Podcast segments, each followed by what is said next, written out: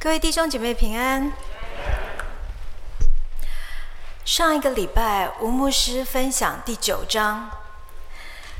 第九章叙述耶稣医治一个生来是瞎眼的人，后来这个人被法利赛人赶走，因为他拒绝附和他们，说耶稣是一个罪人。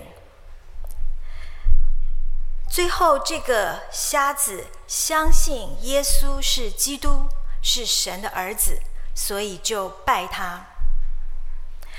在约翰福音第九章三十九到四十一节，耶稣说：“我为审判到这世上来，叫不能看见的可以看见，能看见的反瞎了眼。”同他在那里的法利赛人听见这话，就说：“难道我们也瞎了眼吗？”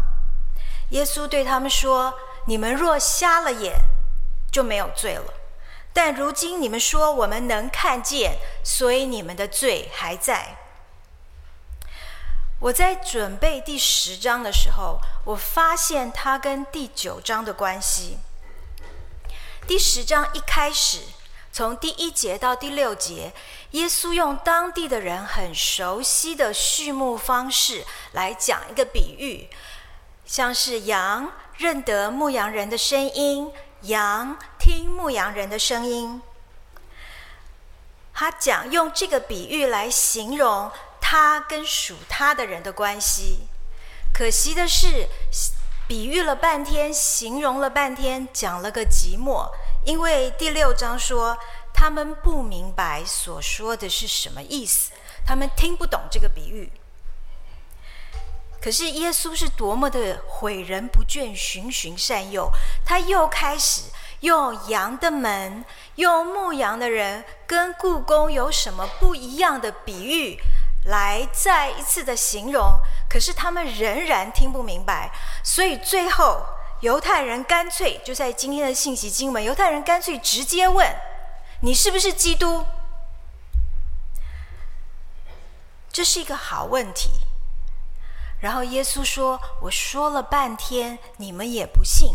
我跟你们说过了，我是基督，我是神。”然后他们就要用石头打他。所以说了半天，你问这个问题的时候，你的意思是希望他说不是吗？那问题是，他会说不是吗？在那个之前，他已经讲了好几次：“我是。”你聋了吗？你知道，这是我本来要定的这一次的题目，叫做“你聋了吗？”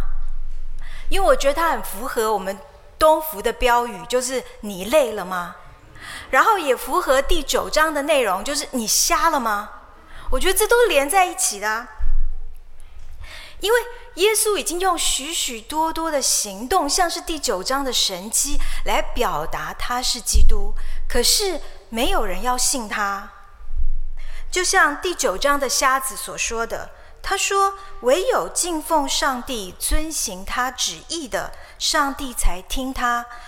这个人若不是从上帝来的，什么也不能做。”连生来是瞎眼的人都知道，罪人不会做这样的事情。然后在第十章，耶稣用各式各样的比喻、方式、言语，甚至旧约来形容、来表达、来阐述他是基督。可是没有人要相信他。然后他们直接问他：“你是不是基督？”他们问了一个很好的问题，但是呢，又自问自答。第三十三节，他们说，他们跟耶稣说：“你是一个人，你反而把自己当作神。”我在第读第十章的时候，说实在，我都替耶稣心累。这种自问自答有什么好回答的呢？可是我最后决定用耶稣的角度来定这个题目，所以我用王阳明的。岂向高楼撞晓钟，不信人间耳尽聋。我常常觉得耶稣对我们比我们对耶稣要有信心的多。到底是什么让我们这么累、这么聋又这么瞎呢听 Keller 牧师有一次讲到，他提到一个姐妹，有一个很年轻的姐妹，他年纪很轻的时候，他就立志要做宣教士，到穆斯林地区最危险的地方去宣教，所以他就找了一个宣教的差会。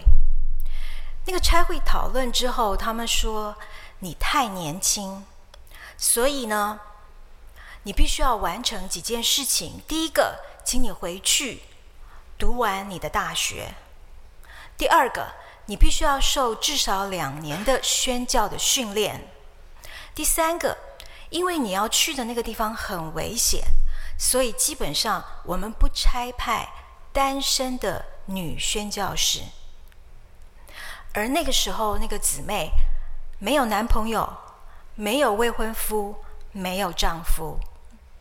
可是这个姊妹对神很有信心，所以她就去大学申请了一个大学，然后四年把大学读完。但是大学毕业的时候，她还是没有男朋友，没有未婚夫，也没有丈夫。她又进了宣教机构，进了神学院。完成了两年的宣教士装备，在结业式的前一天，宣教机构告诉他说：“我们没有办法差派你，因为你到现在你还是没有男朋友，没有未婚夫，也没有丈夫。”这个姊妹非常非常非常的失望。在结业式的前一个晚上，她不停的哭泣祷告。她跟神说：“该做的我都做了，这六年来不管多辛苦，我该做的我都做到、做好、做完、做满。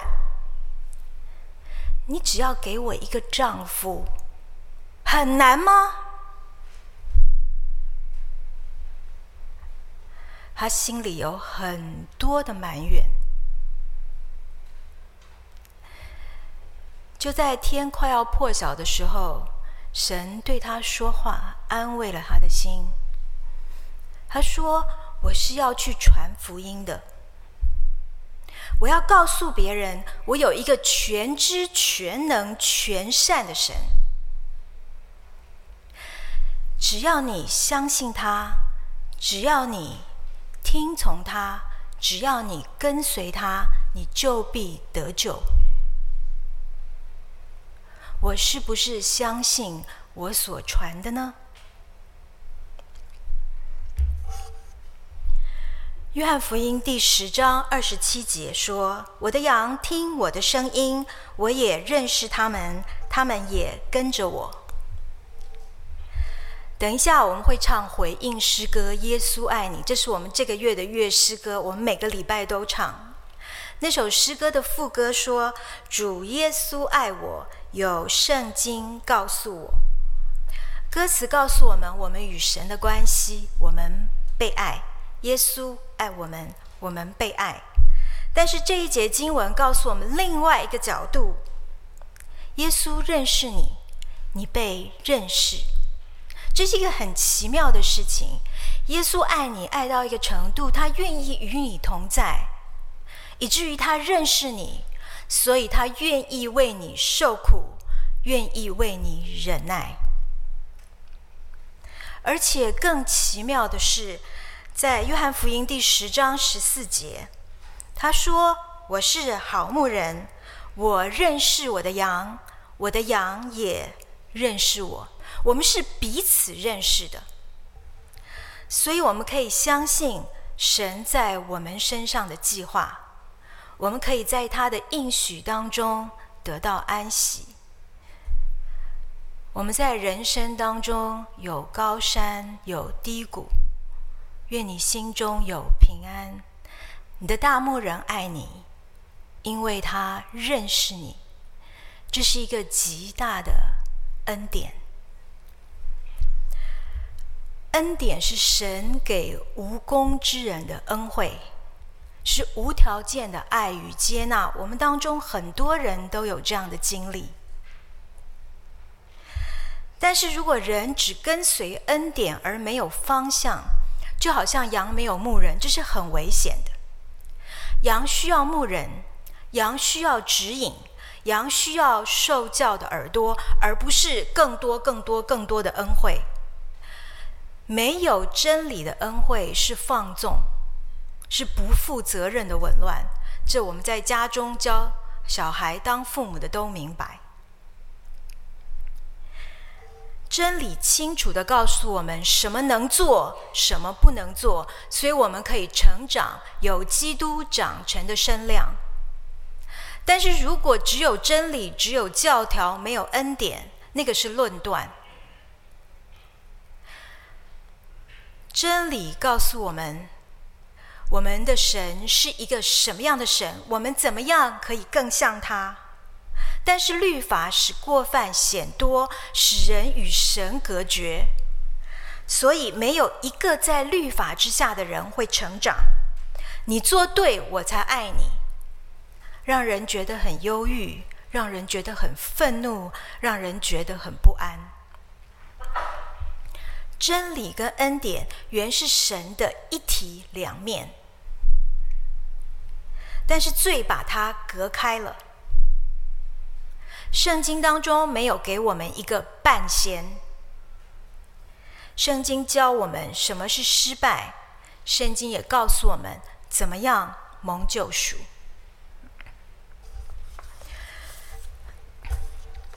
多年以前，我固定到台中新社的一个教会去服侍，就是现在中福小组的前身。在那里，我认识一个弟兄，他叫做阿勇。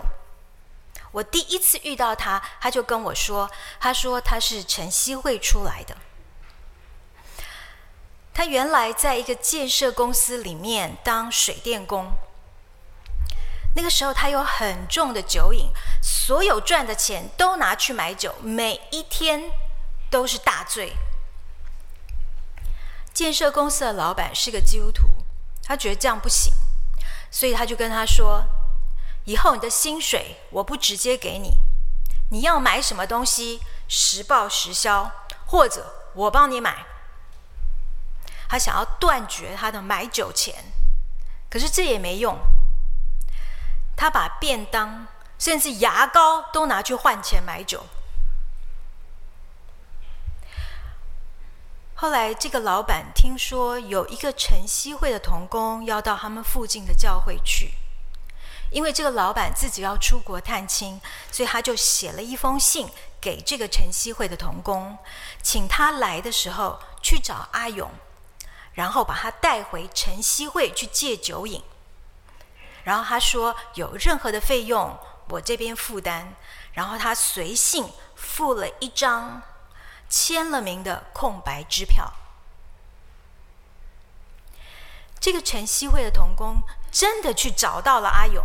然后把他带回晨曦会去，然后阿勇也成功的戒除了酒瘾。阿勇跟我讲这个故事的时候，其实我很感动。这个世界上有哪一个人愿意为非亲非故的你附上一张空白支票？这个世界上，你愿意为哪一个？非亲非故的人附上一张空白支票，这个无疑是一张救命的支票。阿勇继续喝下去，对不对？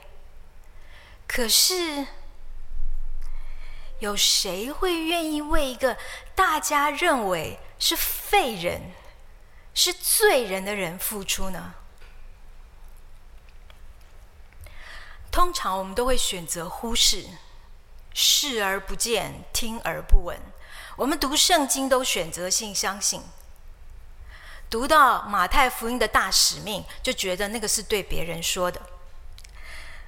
可是约翰福音第十章十节说：“我来了，要叫羊得生命，并且得的更丰盛。”马上，阿门，这个是对我说的。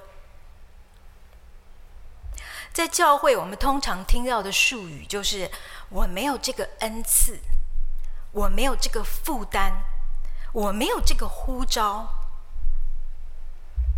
我们好像第十章里面的犹太人，我们不停的跟神问问题，有的时候有很多问题是好问题，是重要的问题，可是我们仍旧没有答案，为什么呢？因为我们没有要听答案。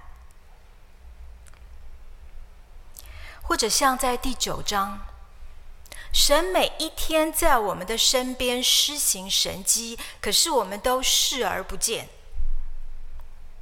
为什么会这样呢？我们不是他的羊吗？我们是他的羊吗？你知道这是一个充满恐惧的世界。我们在家里怕地震。出门怕染疫，我们人人言语沉重，心情郁闷，思想灰暗。我们对未来觉得没有什么盼望，对自己也没有什么自信。家庭关系的紧张，同侪关系之间的竞争，还有对执政掌权者的怀疑，让我们自尊也觉得很低落。我们常觉得，我们光是要生存就耗尽体力，我们哪有什么力气为别人来做什么呢？我们每天都非常的辛苦忙碌。你是为谁辛苦，为谁忙？你说我们是为了明天，是为了将来。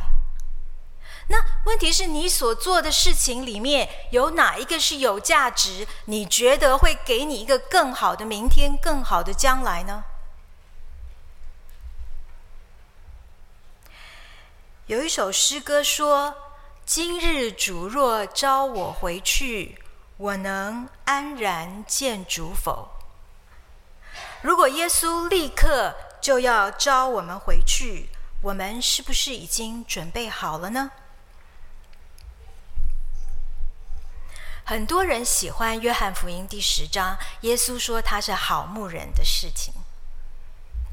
可是我更喜欢约翰福音第十章十四到第十六节，耶稣说我们这些属他的人要合成一群。大家常觉得喜乐是个人的事情，但是你知道吗？喜乐常常是神赐给信徒群体的礼物。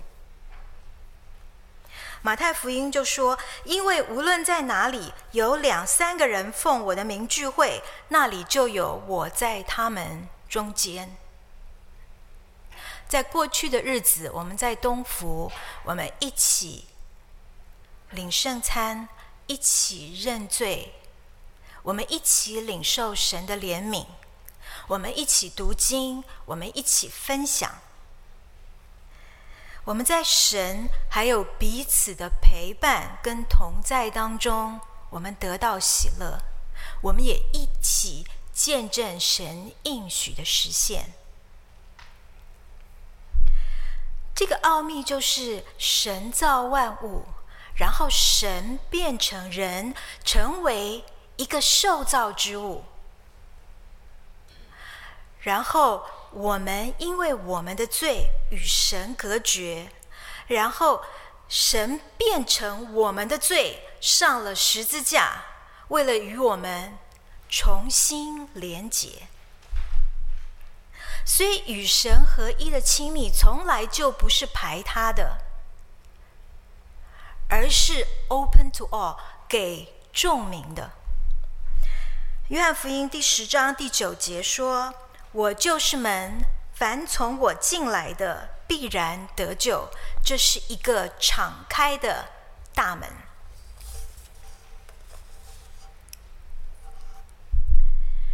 现在世界当中，人与人的竞争，甚至于相聚、群聚，都会让我们感觉很恐惧、很不安。我们只有借着亲近神。我们了解神爱我们，神是我们的大牧人，神愿意亲近我们，神愿意与我们同在，而神已经解开了我们因为罪不能接近神的这个奥秘，我们才能够真正的看见每一个人的独特，每一个人的恩赐，每一个人的需要，还有每一个人在我们生命当中的重要，我们才不会一天到晚陷在自我里面。不是在自怜，就是在自恋。当一个人的欲望里面缺少对上帝的爱，缺少对人的爱，这个欲望就会变成罪。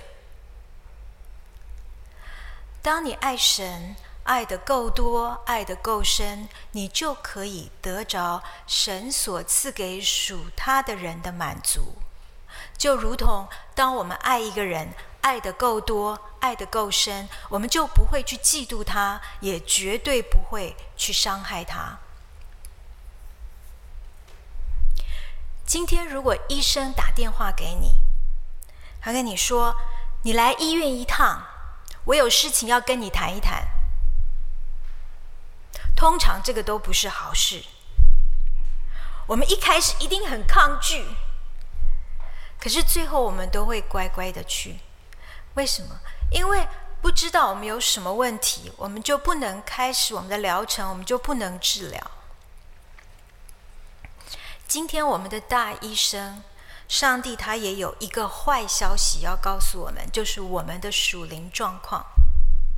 因为亚当夏娃不听话，他们吃了禁果，所以我们就都要面对死亡。我们都要被罪所捆绑，我们都要在世界上看到许多的罪，然后我们都会被最终之乐所吸引，这是一个坏消息。可是神给我们一条路，他应许给我们一个救主。虽然我们像亚当一样犯罪，但是耶稣基督降生带来恩典。他承载了我们的罪，他死在十字架上。这个真理可以带领我们这个有罪的人到神那边去。虽然我们没有一个人配得，但是我们有耶稣。马太福音说，耶稣他要将自己的百姓从罪恶里救出来。这个福音是给你、给我、给我们身边的人。如果你看到他的需要，看到他的渴望，看到他的恐惧，你有看见吗？今天耶稣说：“我可以救你脱离这个使人恐惧的世界。”你听见了吗？请倾听我们的大医生在圣经当中对我们属灵状况的诊断，然后也接受我们的大医生给我们的治疗，就是基督带来的救恩。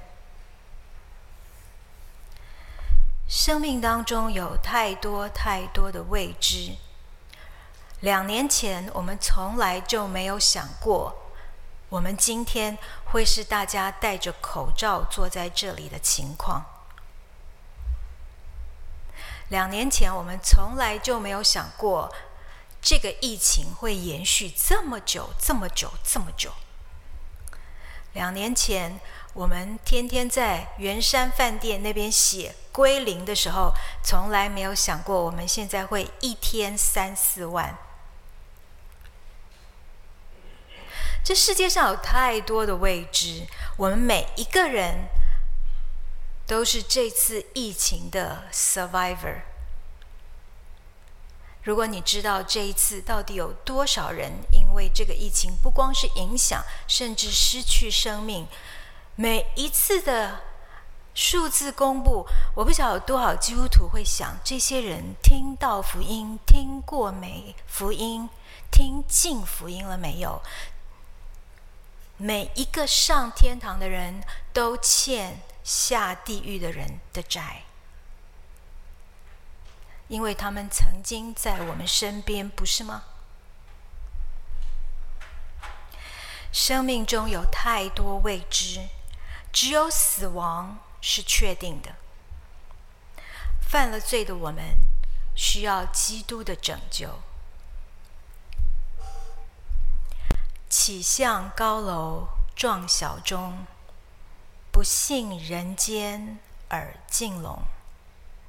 耶稣对我们一直有很大的盼望。我们对神有这样子的盼望吗？我们对身边的人有这样子的爱吗？今天认识你的神仍然在跟你说话，你听见了吗？今天身边的人仍然有需要，你看见了吗？你的疲倦是因为你努力的航向一个未知，还是因为你努力的为更好、更有价值的明天来努力呢？今天在最后，我要跟大家分享一首我很喜欢的诗歌。